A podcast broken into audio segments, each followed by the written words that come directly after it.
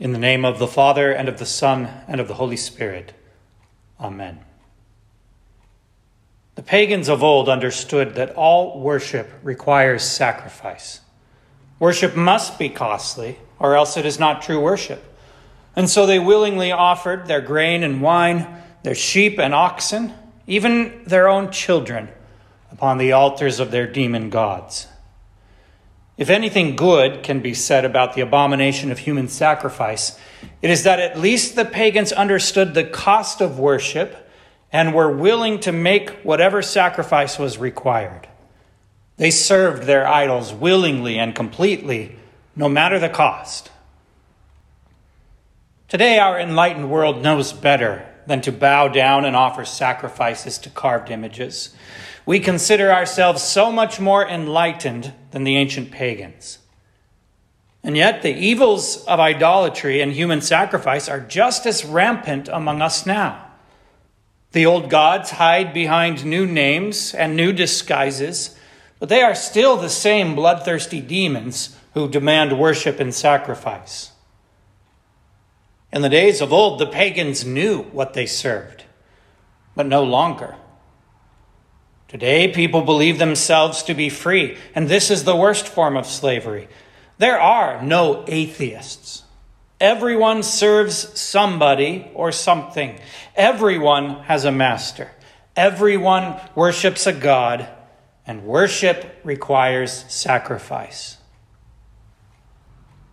In our gospel text, Jesus gives us the name of the greatest of all false gods, Mammon. Mammon is an Aramaic word that refers to the root of all evil, not money itself, but the love of money.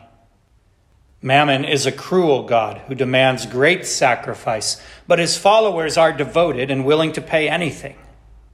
The old song, The Cat's in the Cradle, tells the sad story of a man who sacrifices his relationship with his son in order to pursue the promise of wealth. Mammon does promise many things comfort, security, prestige, power, and many people devote their lives to pursuing it, but Mammon never delivers. Those who chase after wealth can never have enough. Though they dedicate every waking hour to the service of Mammon, it always demands more and more sacrifice. Husbands and wives will pay strangers to raise their children so they can pursue their careers. But to what end? Many people slave away for 60 years building a nest egg and then die within three years of retirement. Mammon will demand your time, your energy, your children, whether born or unborn, your marriage, and your soul. And what will it give in return? Empty promises, but it cannot deliver. At the hour of death, in the time of greatest need, Mammon will abandon its worshippers, leaving them without any hope. Many Christians who claim to serve God are in fact devotees of Mammon. This is nothing new to our times. The Israelites of old were ever claiming to worship God while also engaging in the cultic worship of the surrounding pagan nations. Why? Because of what their idols promised rain, crops, cattle, fertility, prosperity. In other words, mammon. And they often did this in the name of God. When Aaron created the golden calf, he said, Here is your God, O Israel, the one who brought you up out of the land of Egypt. The Israelites thought to double dip, so to speak, hoping to receive all the benefits of worshiping God along with what the idols of the surrounding culture could offer. And the same is true today. How many people claim to be followers of Christ, and yet all their time, energy, and resources is devoted to the pagan pursuit of mammon? But Jesus says, No one can serve two masters, for either he will hate the one and love the other, or else he will be loyal to the one and despise the other. You cannot serve God and mammon. And where our text says serve, the word is better translated slave. No one can slave for two masters. Everyone is a slave. That much is certain. Everyone has a master. Everyone worships.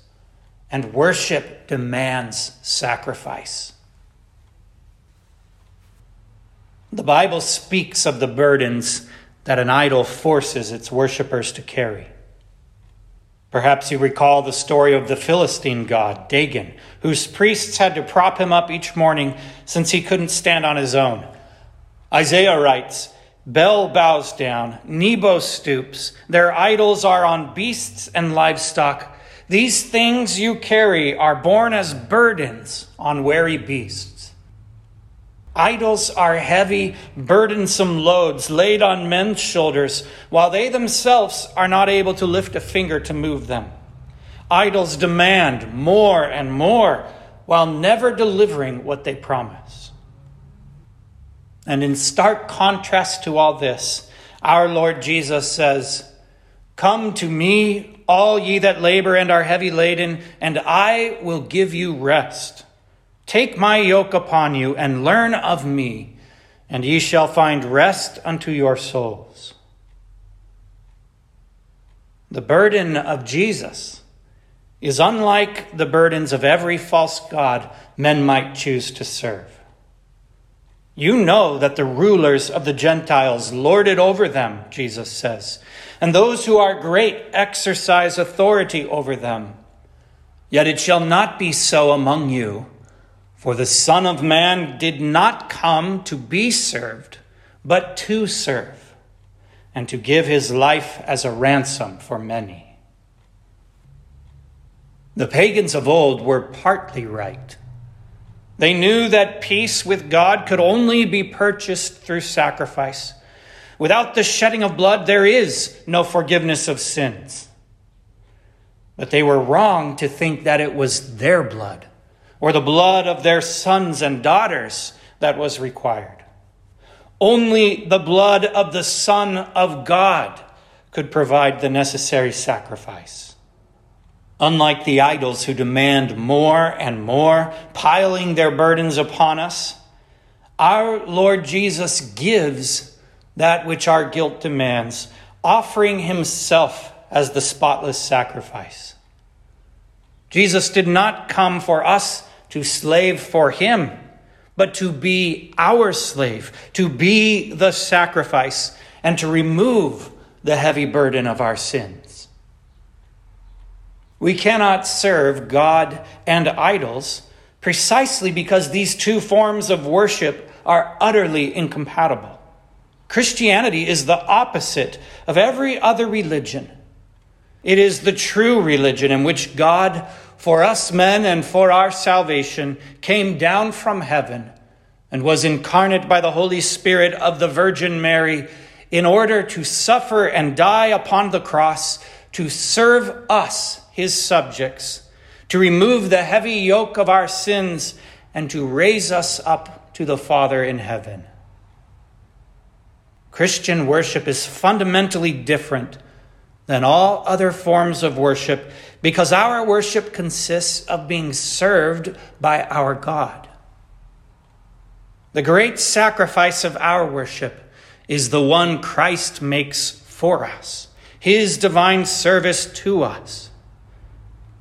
Mammon sucks the life from its worshippers, abandoning them without hope in the hour of their death. But our Lord Jesus pours out his own life for his chosen people, suffering the pangs of death in our stead.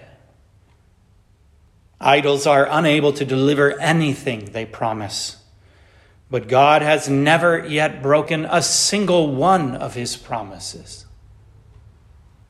Yes, as Jesus says, you cannot serve both God and mammon, but why would you want to?